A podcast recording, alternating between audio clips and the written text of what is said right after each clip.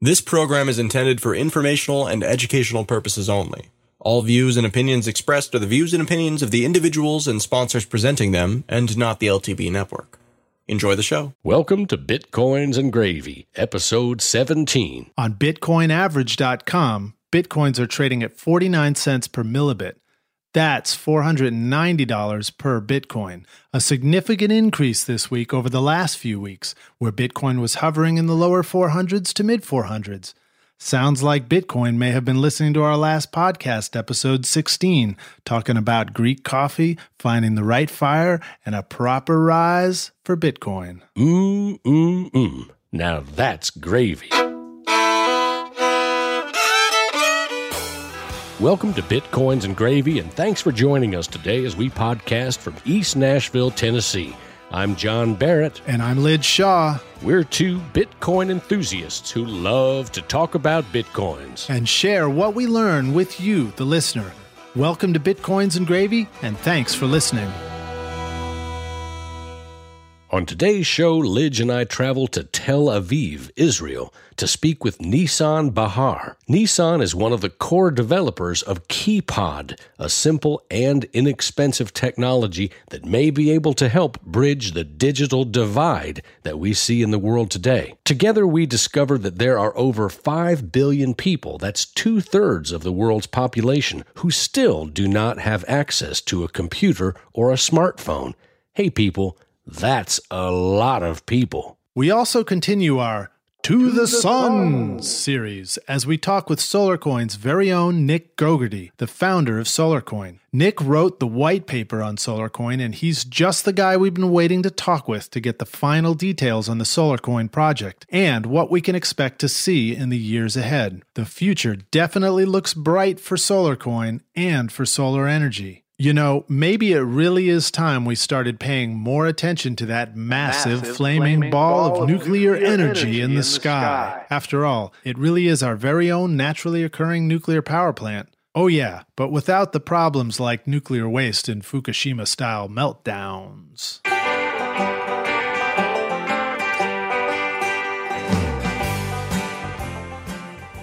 Today, Lij and I are thrilled to be speaking with a gentleman in Tel Aviv, Israel, Nissan Bahar. Hey, Nissan, welcome to the show. Welcome to Bitcoins and Gravy. Welcome to the show, Thank Nissan. You. Thank you for having me here. Nissan is one of the core developers of Keepod, a simple and inexpensive technology that may be able to help bridge the digital divide that we see in the world today. Nissan, can you tell us, first of all, a little bit about yourself and then tell us about Keepod? Yeah, sure.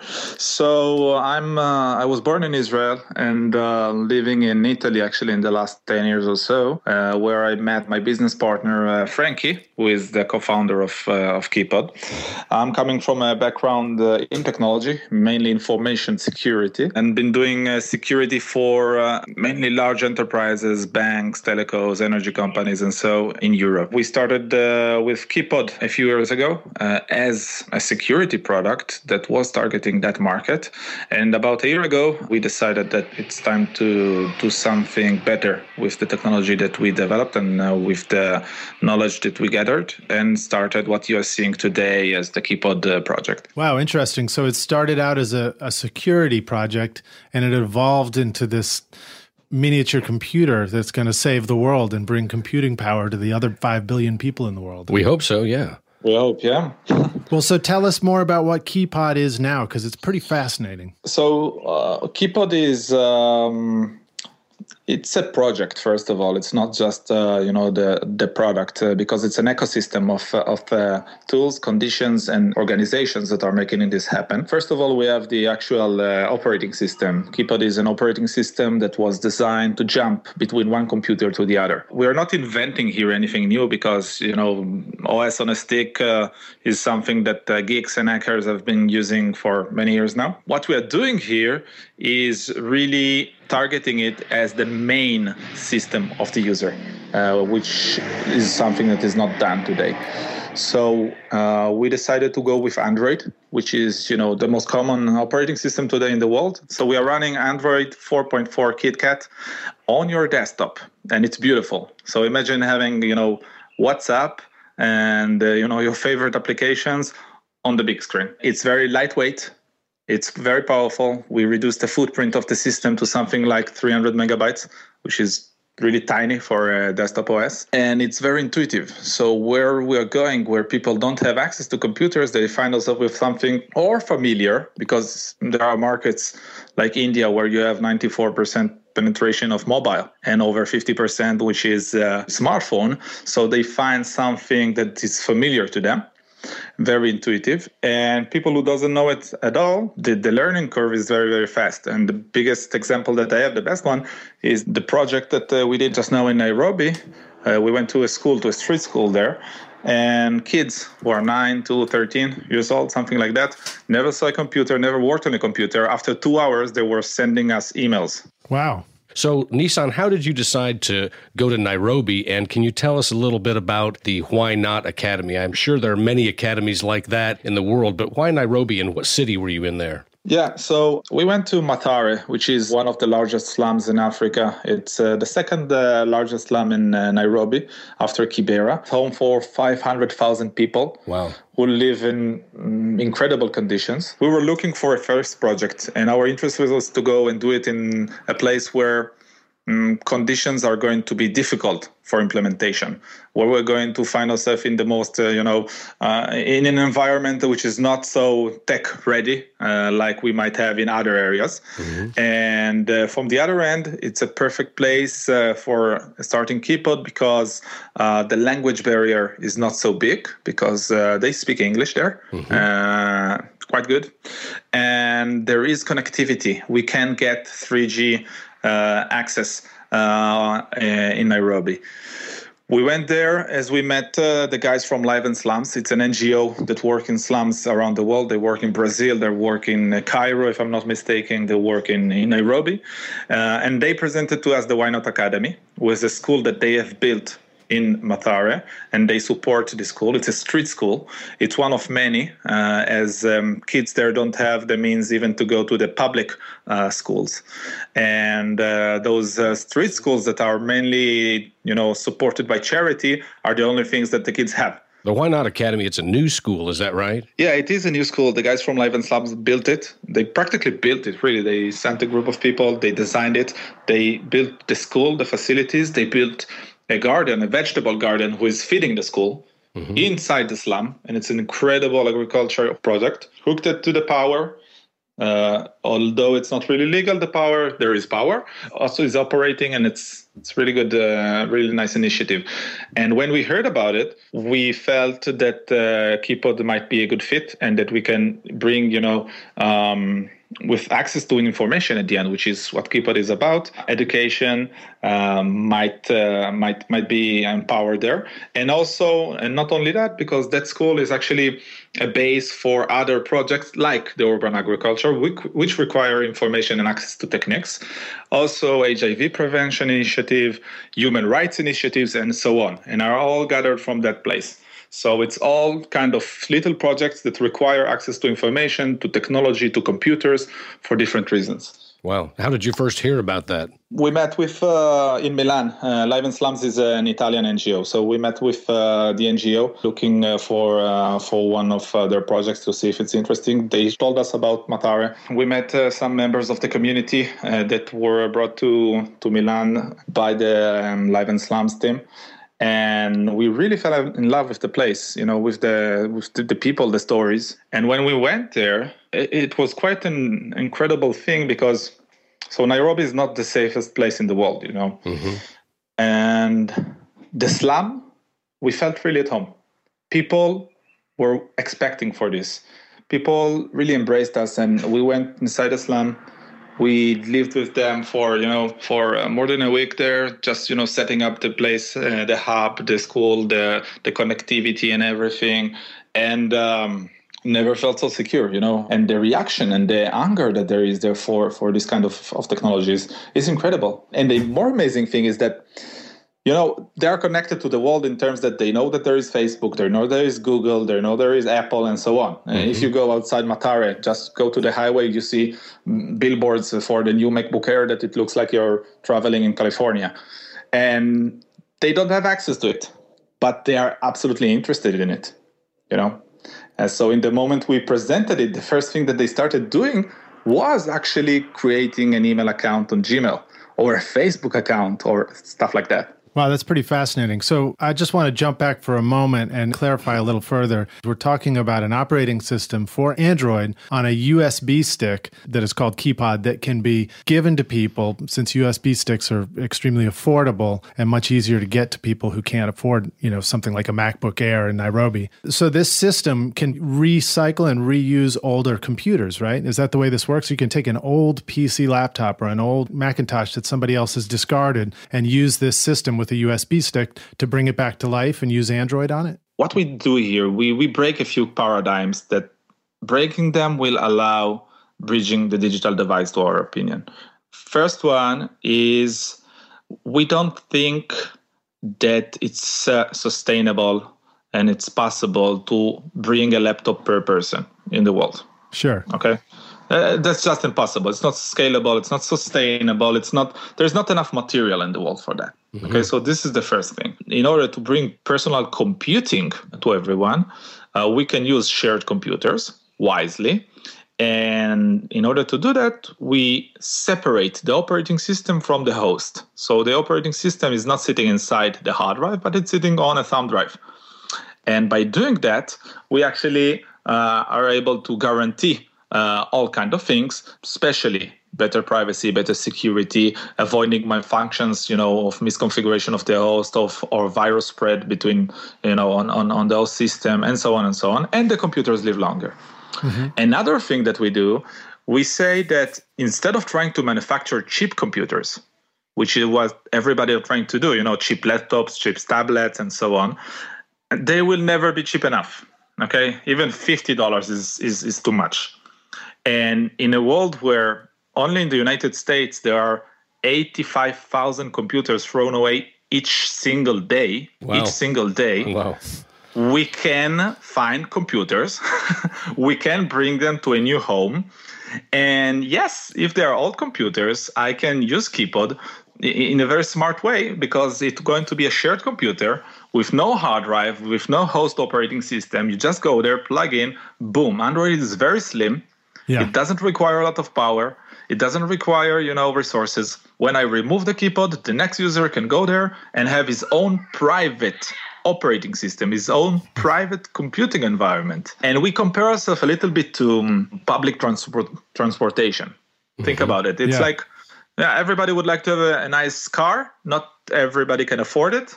So you hop on a bus. It's not not as shiny. Sometimes the air conditioning is not working, but it gets you to work, right? Yeah. So right. we're, we're doing the same thing here. You know, the same thing, uh, and we do it at the street level. We do it in the in, in a way that uh, you know um, the distribution model that we choose and the approach to it is going to work from one hand, yes, through organizations, through people who are active on the field, and so on. But we're going also to enable this to you know to have direct access. People will be able to download for free the operating system. People will be able to create grassroots projects that which what we are all about. You know, we since we started, we are seeing people are saying, okay, I'm traveling next month to Kenya. I want to bring with me my two old laptops and I don't know, 20 devices or 40 devices. Uh, let me know where they are needed. That's yeah. really cool. Yeah, it's fascinating. I think the first thing that was a little hard for me to understand was the concept of how do you get a laptop to live on a USB stick? But what's so brilliant about what you're doing is that you don't need to use all this massive processing power of the laptop. By using the Android system, it's very simple. It's as simple as what I'm used to on my phone, which is already super capable and powerful. And let me ask you, Nissan, are they taking the hard drives out of these used laptops first? Is that the first thing? Just get the hard drive out of there? Yeah, so we prefer to that the, the laptop will arrive without, without a hard drive. We sat with local uh, technicians, like, like in Mathare, we did exactly that. So we get the computers. Some of the computers still have hard drives. He provides, you know, services to the school. He goes, he fixes what is not working, and so on. And he removes the hard drives. He can keep them and he can sell them and actually it's a pretty good deal for these guys. So uh, you know you can get up to i know mm, 60 70 dollars for a hard drive there. Wow. so which is quite a lot in in Mathare. Yeah. Also you mentioned security and that's how you got into this. Does this actually increase your security and your protection from viruses and things of that nature from the internet by not having a hard drive and just using this android operating system? Yeah. First of all if a user got infected by malware or antivirus it doesn't affect the next users okay because think about it you use the computer the operating system then you go out and there is nothing on the host. The next user is booting his own operating system, which is completely separated. So that person goes away with their Keepod that has the virus on it. And if they knew that, then they could just get another Keepod. Is that right? Yeah, they can just you know reset it, flash it, and boom. Is there a way to fix to get rid of a virus that gets onto somebody's Keepod so that they don't have to erase it and all of their information is gone as well? One way, and it's actually a prevention way, is, which is ideal, is just go to the to the App Store, download an antivirus software, and you're covered there. Mm-hmm. And if not, you can always you know reset the device and then just restore to manufacturer settings. You get the, the OS fresh, new, you restore your data and you're good to go. So this is one thing. The second thing, which is I think even more important, is that you are actually not leaving any footprint of your activity on the computer that you used. Data is not leaking between one computer to the other. And if you think about education and shared computer environments, um, I actually got this comment from the United States, and it was so true because uh, I was speaking with uh, with one school, and they were saying this is ideal for us uh, because kids always go to the you know to the library or to the computer class, and they log into Facebook, and they don't log out. And if another kid, you know, yeah, go to that computer it can ruin your social life in five minutes. You know? oh man, oh man, well, sad but true. So uh, it's cool what you say about. I like your analogy of footprints. It reminds me of when you go visit a national park and they say take nothing but pictures and leave nothing but footprints. Nice. But with Keepod, you can take just about anything you want and not even leave footprints behind. It's pretty cool. Nice. That is cool, man. That's great what are some of the limitations as far as which computers this might work on or might not work on? Is this was this going to work on just about anything? We're targeting desktops first of all. So we, in this moment, we're not working uh, and not targeting tablets and obviously smartphones. That is real-time mobility, and we categorize it as a, actually as a, there is a good balance between the two. If you want, we will discuss this. Uh, now we're targeting x86 system, but we prefer not older than 2006 computers, mm-hmm. just because we don't want to get first of all junk because there is no sense, you know, in bringing something that will not work properly, and because uh, in terms of computing power, any news website or whatever will require some computing power, right? Mm-hmm. And if the computer is too old, it's just not up to you know the, the latest websites and, and web apps. So we need to have uh, one gigabyte of RAM. We want to have at least a sec- first uh, generation of a dual core. Uh, this means 2006. I was going to say, yeah, whoo. So my laptop's just going to make the cut. oh, I think I'm still running a 2007 MacBook. Oh, man.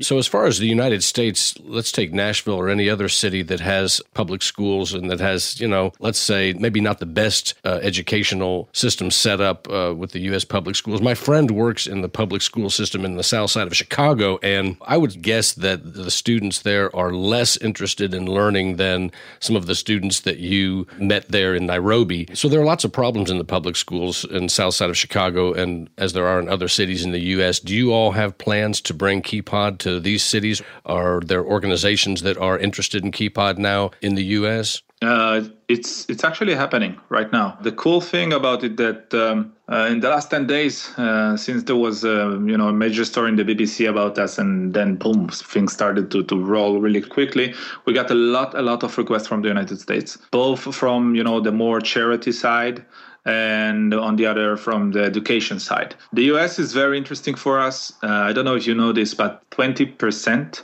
of the US population don't have access to computers in this moment. I believe that. Yeah, I believe that too. I work in the public school system here in Nashville, and I've worked with many kids who don't have access to computers uh, yeah. uh, other than at school itself.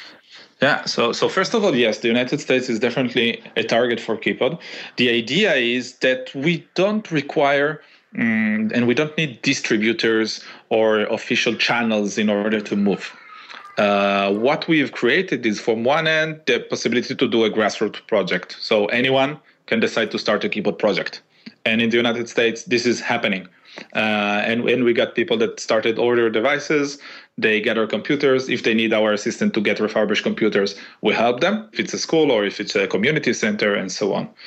The second thing that we did is we started the program. Now it's in beta, and we are getting applications in, in this moment for what we call a Keepod point. A Keepod point means that anyone, really anyone, who has the space to do this can be a Keepod reseller what does it mean that you can you know get uh, get Keepod and and sell them to your local community the condition is that you have at least at least two computers that are available for public access okay so you can be a little coffee shop you can be a bar you can be a community center you can be anything and this is starting to get really popular. We got uh, a lot, a lot of requests from the United States, actually, from, from different states. So we are working on both directions. From one hand, helping people and organizations who wants to do this as a project, and from the other end, people who take the initiatives and want to create their own Keepod point and enable access to, to, to information. So, hey, is there any way that we could get you and Frankie to come here to the United States? Maybe we could all take a trip up to Chicago and do one of our shows from there? Would love that or right here in Nashville, right? We could do a show. I've never right been in Nashville. Nashville. I, I, play guitar, and this is one of the places that I want to go. Oh yeah, hey, so. well, you know, Lij, Lij has the Toy Box Studio. This is perfect. You can come here and record. And you know, this board that he has here is the same board that recorded Hotel California. I don't know if you are know you that song. Are you serious? It's yeah, true. Yeah, it's the same. It's the very same one. That makes sense to me that you would be a musician. When I first heard about Keepod, I thought it was some sort of MIDI controller keypad, you know. and then I learned it was just to help people get smarter and connect around the world.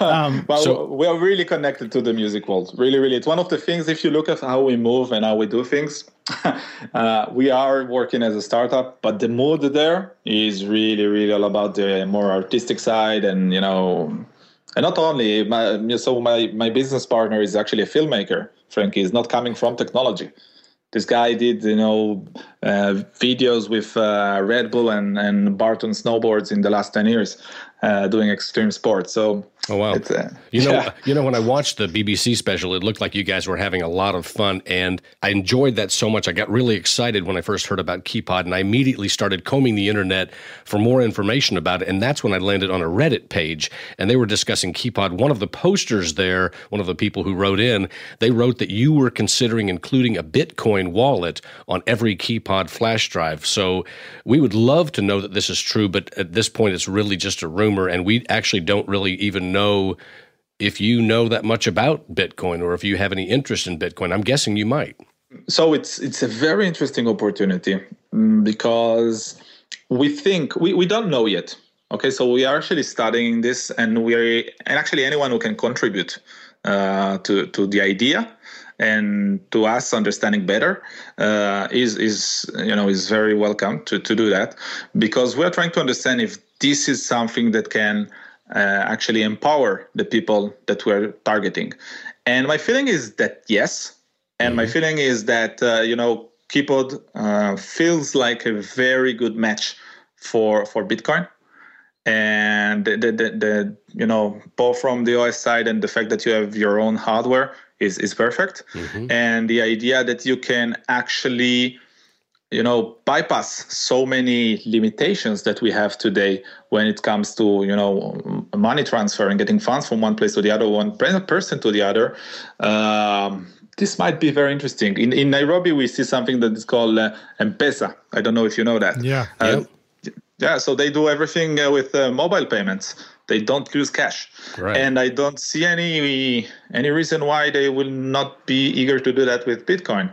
So you know it's an opportunity yeah, I mean, in the Bitcoin world, just the concept of having an operating system built into a USB flash drive and using that in order to create wallets and send Bitcoin back and forth, that's already in existence. That's already the way that uh, is sort of the smartest way to carefully and securely create your wallets. Right. And I think that anybody using Bitcoin, if they can take their Keepod out of the computer, knowing they're not leaving any trail at all, what a thrilling thing for new Bitcoin adapters and really for anybody that uses Bitcoin on their computer, because that's a big fear is that after you're finished doing whatever you're doing with Bitcoin or with this site or that site, you've left information there and that that computer can be hacked and that people can steal your private keys for the Bitcoin. So that's, uh, that's something that seems really important. You know, Andreas Antonopoulos, I remember him talking about how it's difficult here in the United States to get people interested in Bitcoin because you have to go through this long explanation. Plus, you're fighting what the media has to say about money laundering and all these scary things.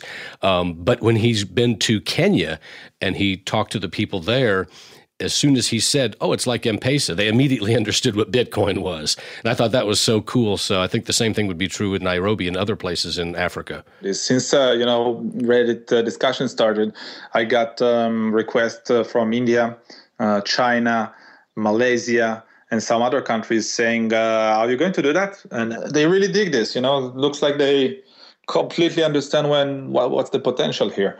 Here you, you have a strong community there of people who understand what is Bitcoin. So we will be happy to, to, to get some advice there and, and to see if we can design something smart into this because indeed we don't know this world very good. You know, we are not experts in Bitcoin and here, you know, if the scale that we are looking to do here with Keepod and the project will work well, we need to design it properly and make the right choices there. Well, Nissan, let's use this opportunity here to put a call out to our listeners and ask them for contributions of any comments or ideas they might have for what would work well for Keepod, and we can make sure that gets to you. Calling all That's listeners. Right. Calling all listeners. Yeah, yeah, absolutely, Lij. Well, Nissan, thank you so much for joining us here on Bitcoins and Gravy today. The Keepod project is just fascinating, really fascinating stuff. And also the concept that you might be able to bring this together with Bitcoin just seems to make a whole lot of sense. I know there's lots to explore, but it sure sounds like it's a perfect fit. It really does. And, you know, just thinking about uh, the disenfranchised people here in the United States, in the cities, um, and, you know, just throughout the country that really don't have any access to what a lot of other people do, it just seems like such an important thing that you guys are doing. And it sounds to me like you guys are not doing this to try to make a bunch of money. You guys are doing this to really help. Is that right? That's true. Everybody look at me kind of weird when we talk about this. We went, you know, to the to our accounting uh, to our accountant, and he was like, "Okay, I'm not reg- I'm not used to have customers like you. I don't know how to handle this." like, oh it's a little bit like when when um, Nikola Tesla was talking with J.P. Morgan, and Morgan looked at him. He's like, how are we going to charge for this? I don't understand. When he was offering free energy to the world. Oh man! Well, I think what you guys are doing is fantastic. And again, watching that BBC video, everybody should watch it. Uh, can you tell our listeners how they can watch that BBC video, and also how they can find you and how they can get involved? Keepod BBC on Google will definitely will bring that up. Keepod.org is our URL. You can go there. There are a lot of links in the blog for sure. You see also the video of the BBC and that's it guys it was really really a pleasure you know talking with you guys and really really thank you for the kind words and the ideas that you're pitching here with the Bitcoin is is amazing for us. I would have to say, if you get a chance to listen to Andreas Antonopoulos, he's the Bitcoin guru. Really, to just go and listen to some YouTube videos and listen to him speak. Uh, he's a great educator. He's a great speaker, and his heart is in the right place. He's the one that talks about the other six and a half billion people in the world that don't have financial systems or access to financial systems like we do, who are basically financially disenfranchised. So, you know, what you're talking about helping the five and a half billion people that don't have computers and don't have cell phones and access to that. He's talking about pretty much the same thing. So I think that you guys could work hand in hand. I would love to see somehow um, you and Andreas get together and have a meeting of minds, a meeting of great minds. That that would be amazing. That will be amazing. It sounds so in line with what we're doing. I told you, Keepod is about um, not only the operating system, but about an ecosystem. Mm-hmm. Ecosystem means a lot of things around it. It can be from you know the more simple thing that we've been talking about was refurbishing computer, how to get the 85,000 computer from OH day to Nairobi or wherever. But it's also what's surrounding it, and and and financial system yeah. is a key key key element in this. You know, well, so I like it when you say ecosystem, um, ecosystem. It, it sounded a little bit like um, equal system to me, and you're really kind of creating an equal system to just bring equality of computing to people around the world. That's actually the idea. Nice. That's, that's actually the idea, guys. This is amazing. So I'm so happy we connected. Really. Talk soon, then. Okay. Keep thanks. in touch. Really. Thanks, Nissan. Bye. Cheers. Bye bye.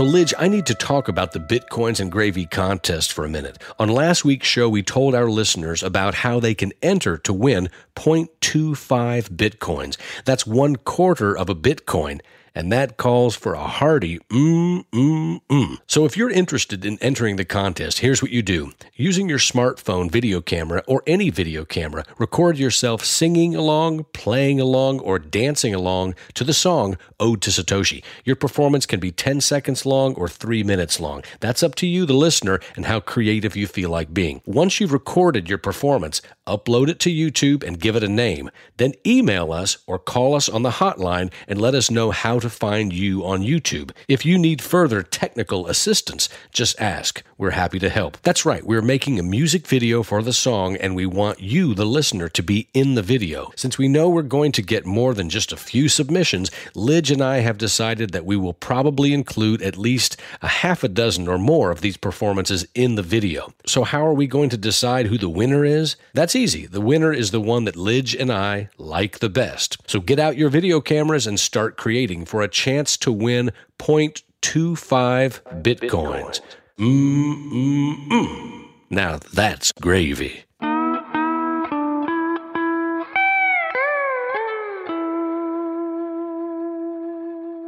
So today we welcome Nick Gogerty, the founder of SolarCoin and principal of value creation consulting firm Thoughtful Capital Group. Nick, welcome to the show. Uh, thank you very much.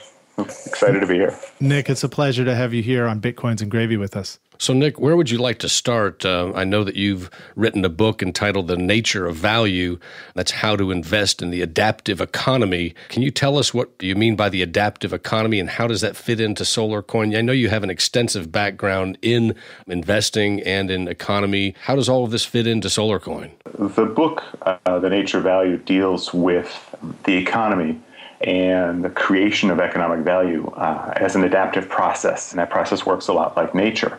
I spent about personally 25 years investing and working with different groups, including the world's largest uh, banks and hedge funds. And then four years of that research uh, boiled down to that book. Part of that book deals with money and how money works, and that kind of deals with just a solar coin and the creation of that. Mm-hmm. Basically, the thinking behind solar coin is that a currency or a form of money effectively is, and this is going to sound a little strange, but it's really a social protocol money is a way for all of us to exchange efficiently value. And so, as a social protocol, the more people that agree to and accept a form of money, whether it be dollars, gold, bitcoins, solar coins, etc., the more utility the more value that that form of money or that currency has. And that's part of the research that came out of the book and part of my work involved in that. Uh, my background in foreign currency goes all the way back to the age of 17 uh, when I was trading Japanese yen futures. Uh, that was back in 1987. Mm-hmm. To being a proprietary trader for one of the world's largest banks uh, mm-hmm. in London, which is kind of the Forex headquarters of the world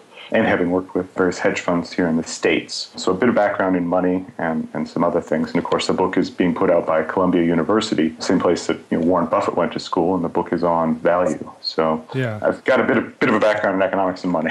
Well, that's pretty impressive. I, I think we should begin by maybe bragging about you a little bit. Um, you worked with the world's largest hedge fund, Bridgewater Associates, 150 billion. Being a quantitative forex analyst for Banque Nationale de Paris, two trillion balance sheet, founding software startup and strategic risk firms, chief analyst at Starlab, a deep future multidisciplinary science research institute. And I think there was something there that had to do with like research into time machines machines or something like that? Black well, holes and time machines? Exactly. At one point, the Institute was modeled on the MIT Media Lab and had some people from the MIT Media Lab on board. And, and there was a theoretical physicist who was researching uh, some of those things, among some more, let's say, what we call uh, applied science areas uh, material sciences, life sciences, um, media studies.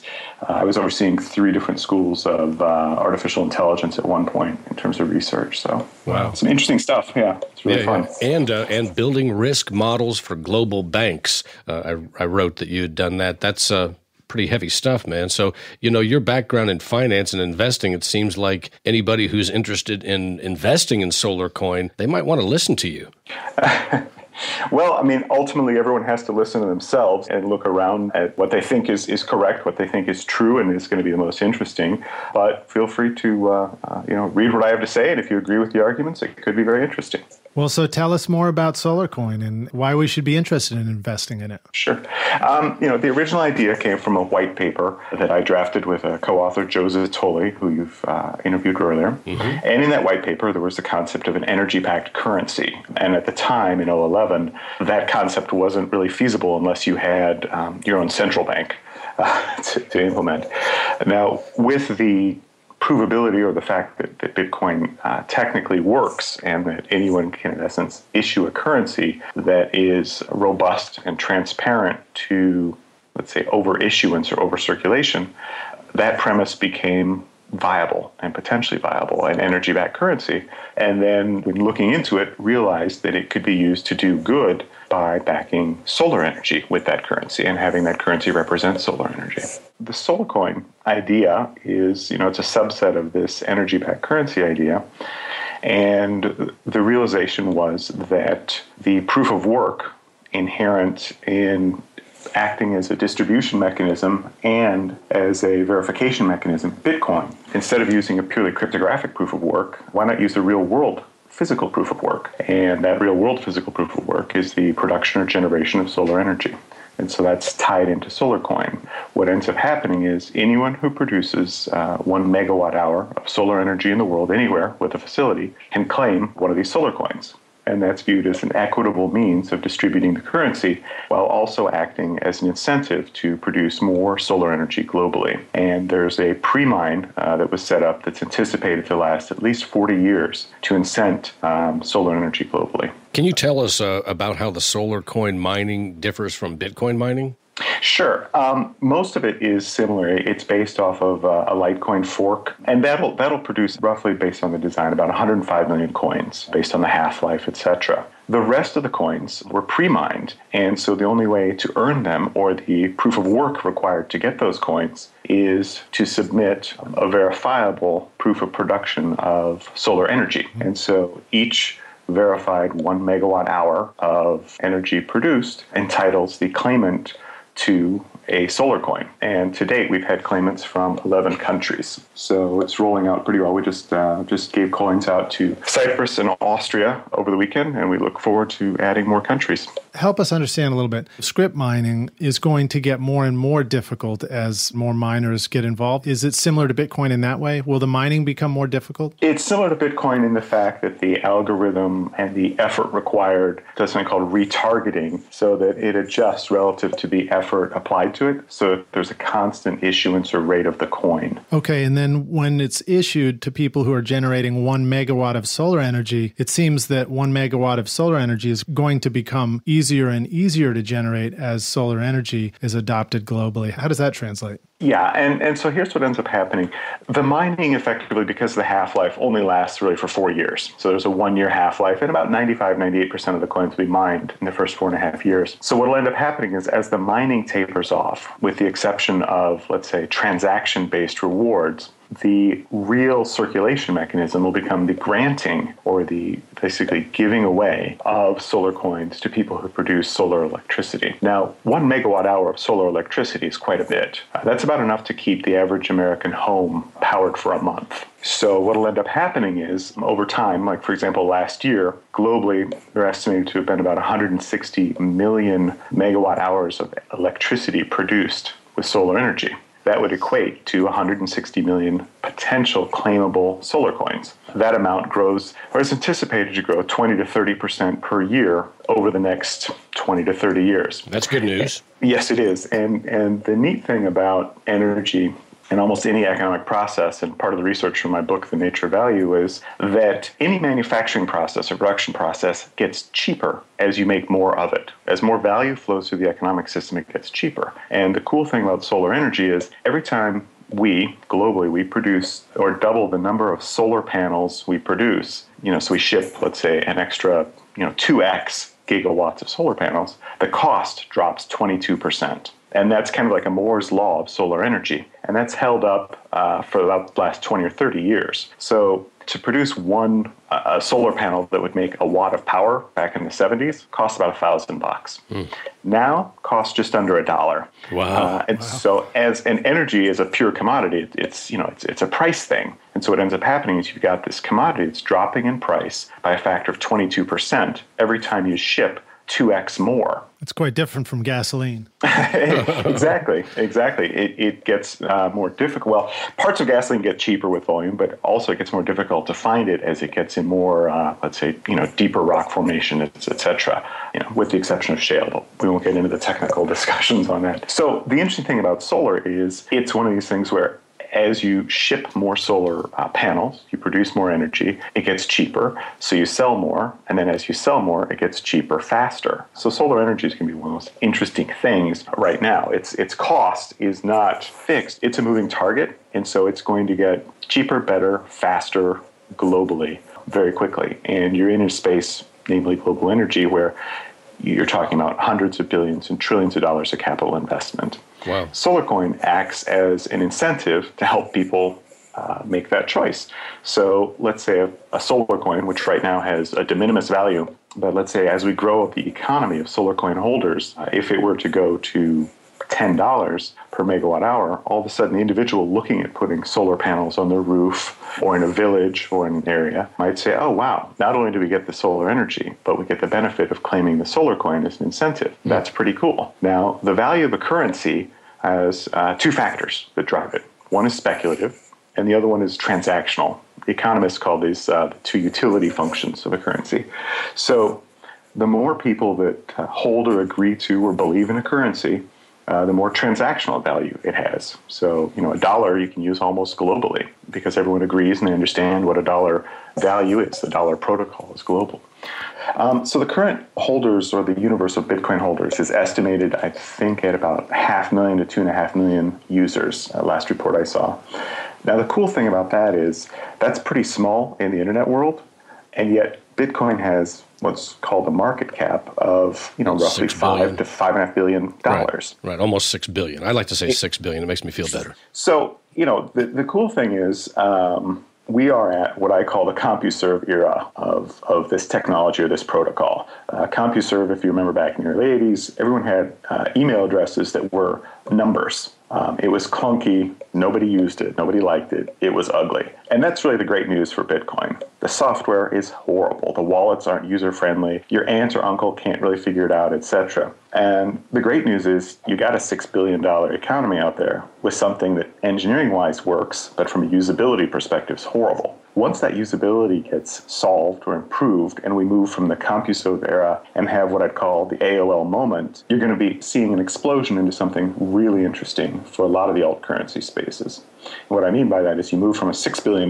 economy to, you know, a 10 or 100x one. Whether that happens in the States or in some other country that adopts the, the currency and the protocols, that remains to be seen you know, what isn't known by a lot of people is the average fiat currency or government currency lasts 27 years that equates to about a 3% failure rate. And I can give you guys the links on that. Now, we're used to the dollar and the pound and these other currencies that have been around for hundreds of uh, years. But depending on what country you're in, if you have a fairly unstable currency and there's a problem, you might be very interested in a, an alt currency that is easily accessible, not as controllable, and easy to park into a smartphone. And with $20 and $40 smartphones emerging in the next two or three years, uh, things could get very, very interesting, uh, both for Bitcoin and the altcoin space. And, and we think SolarCoin is going to ride along with it, and we hope to do a lot of good.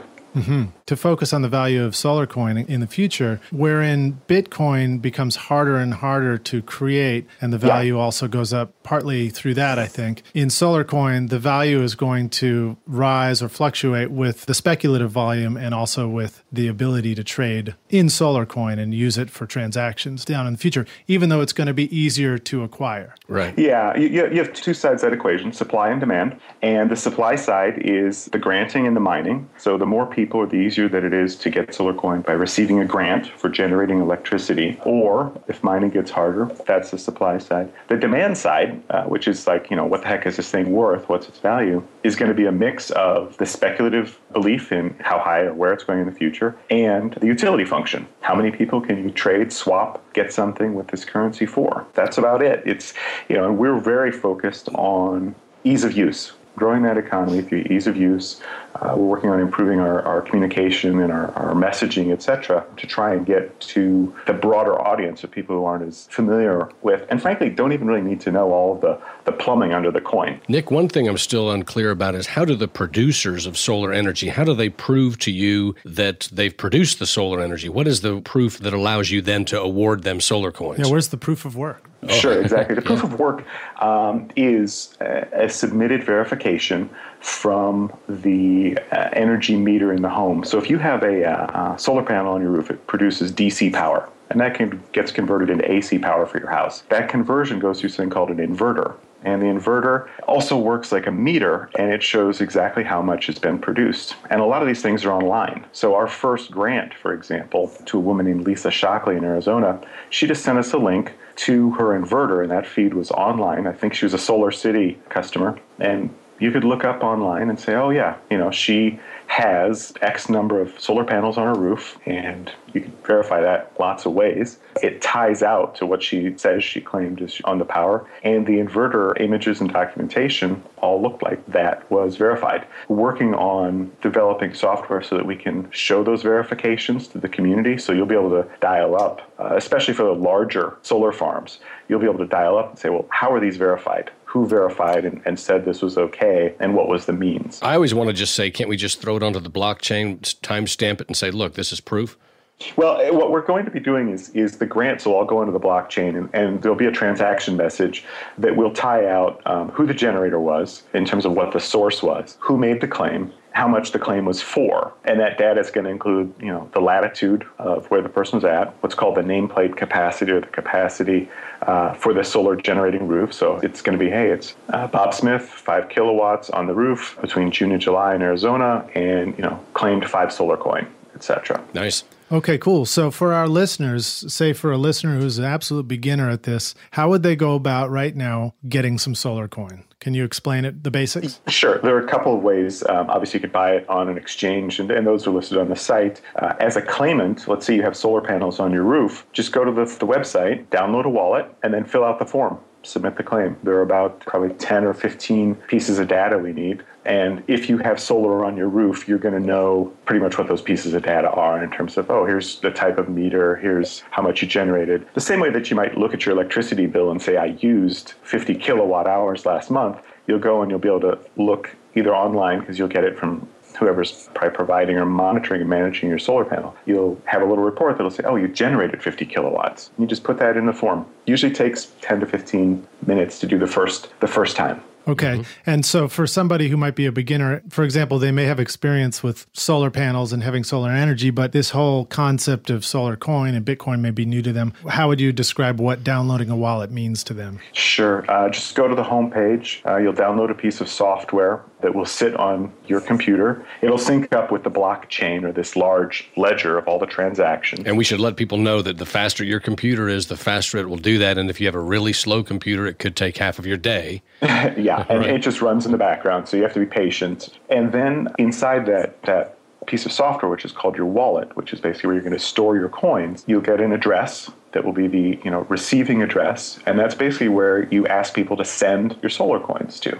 And take that address put it with your other information into our website. On the claim form it's right up there next to the homepage there's a button for claiming solar coins. And usually within three to four days your solar coins will be sent out and you'll get an email and you're part of the process and you're part of the solar coin community that's, cool. that's well explained. And I guess the, the form that they fill out then to verify the production of solar energy, that's also probably fairly straightforward. Yes, it is. It, we're, we're designing it to be as simple as possible. And right now, because we're in the early phases, we're learning how to make it as simple as possible and just building out the database to automate it more. So right now, for our volunteers in our community, it's a very manual process to do all that stuff, you know, across 11 countries, as you can imagine. So now, what uh, do you have a term or a name for the people who have downloaded wallets? You know, the volunteers in the Solar Coin community are they are they referred to as the planets or you know the flares or how about the sun gods? you know, we, we don't. Um, eh, one of the fun things about the whole process is the communities come up with some great names and concepts, and it's fun to watch the whole thing grow organically, and that's that's really fun. So, from the name of the smallest unit uh, being uh, a photon, instead of a Satoshi. Yeah. Uh, someone refers to the currency now as solars, which kind of similar to dollars. Uh, so we'll have to see. You know, again, let people self-identify, and it'll be one of the great things when uh, when people come up with a nickname of, of how they want to be called. Okay, so now did we explain to a beginner how they might go about mining some solar coin at this point? Yeah, uh, mining solar coin is, is really like any alternative currency. Um, there are a couple ways to try and, and go about that. Um, one is the wallet itself. If you download the piece of software from the website, it allows you to mine the solar coin. That being said, the difficulty now found in the currency is so high that really mining with a PC isn't worthwhile. It's not efficient. So, you know, if you really want to get into mining, it's more for the techie people who probably are already miners. Or the gaming folks that have GPUs sitting around? Yeah, the GPUs, they can either use a GPU, you know, or you go and, and join a mining pool and lease a mining rig which I'm not going to try and explain that to people. I, I, think they can probably find better explanations online to do it. But yeah, there's a lot of know, information online about that. It, exactly, and and it's just like any other coin uh, from from that aspect of the mining. Well, great. Well, thank you so much. That was a lot of great insight into Solar Coin and just the process of investing and the value of money. I agree. And you know, I still like to think of the sun as the giant nuclear energy plant in the sky, right? Uh, without the associated risks of uh, radiation, without the associated risks of uh, nuclear waste and uh, Fukushima style uh, problems. That's yeah. that's my perspective. Yeah, I'm, I'm actually working on reviewing a paper for uh, an astrophysicist at Harvard, um, and he's doing some stuff on economics. And, and he's under the same agreement that the most effective means of uh, energy from a safety perspective, a biosafety perspective over you know 100, 200 years, is solar. Uh, because it doesn't have a thermal footprint, uh, which nuclear and, and other fossil fuels and other things have, uh, right. which and, is so large. Yet, yeah. And yet we still have goofy people out there who, you know, saying, "Why solar? We've got plenty of coal." And well, it's Crazy. always good to have a diversity of opinions and, and uh, well thought out arguments. And the good Nicely news put. is that solar's getting cheaper all the time, and, and so eventually it just becomes a simple uh, economic argument where yeah. hey, so the uh, last thing I'd like to ask is you wrote uh, somewhere I read the nature of value is the economy of life. Can you close our interview with uh, some words of wisdom for our listeners? The economy long term will continue to grow. Find and invest and allocate to stable things that contribute value to us all, and those will grow like the sun. Nice. There we go. I'm investing in the sun. Thank you so much. All right. Nick, thank you so much for joining us today on Bitcoins and Gravy. And we look forward to seeing what happens with SolarCoin and hopefully speaking with you again down the road. Great. Thank you very much. Thanks, Nick. We really appreciate you being here. All right. Take care. Bye.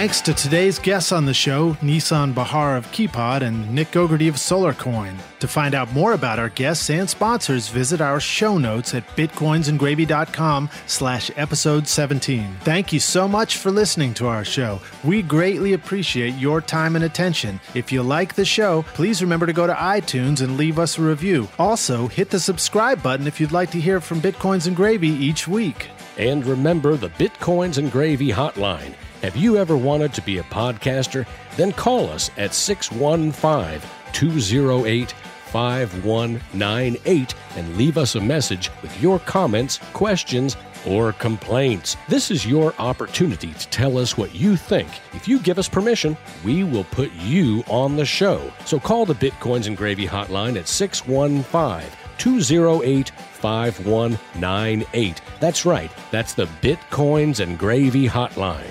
And of course, we offer a number of ways for you to download all of our past podcasts. You can go to letstalkbitcoin.com or directly from iTunes, or you can go to our website, bitcoinsandgravy.com.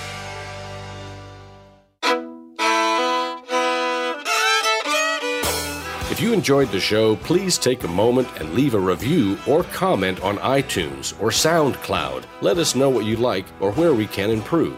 And remember, it's your reviews and comments that help new listeners discover Bitcoins and Gravy, plus all the other great shows on the Let's Talk Bitcoin podcast network. And we thank you for your generous tips and donations. I'm John Barrett. And I'm Lij Shaw, and you've been listening to Bitcoins and Gravy from East Nashville, Tennessee.